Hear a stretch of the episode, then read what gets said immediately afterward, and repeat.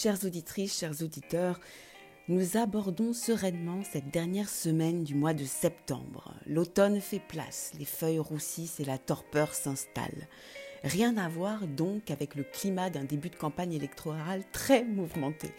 D'ailleurs, je ne sais pas si vous avez remarqué comme cette expression ça n'a rien à voir est de plus en plus utilisée comme argument. Et s'il joue un rôle majeur dans les joutes verbales politiques, ça n'a rien à voir est tout de même assez perfide dans la mesure où il dit l'inverse du réel. En effet, on l'utilise pour dire qu'une chose n'a aucun rapport avec une autre, que c'est différent, que ce n'est pas comparable.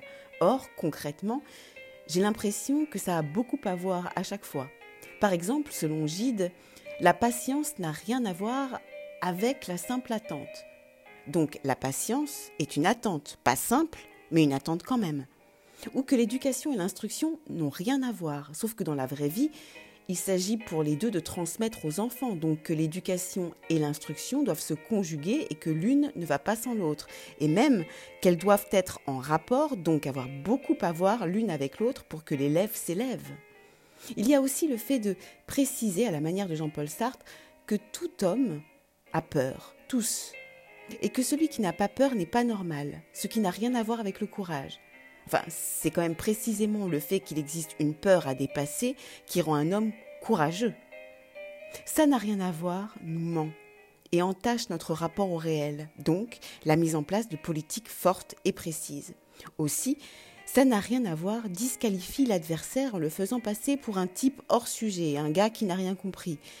Mais nous le savons que l'argument est utilisé pour préserver d'une réalité qui peut faire trop mal. C'est ainsi que tout le monde s'est mis d'accord en sous-texte pour dire que l'islam et l'islamisme, ça n'a rien à voir. Se voiler autant la face est un danger parce que ça ne permet pas de résoudre un problème qui tue. L'islamisme utilise les mêmes mots, les mêmes coutumes et se réfère en permanence à l'islam.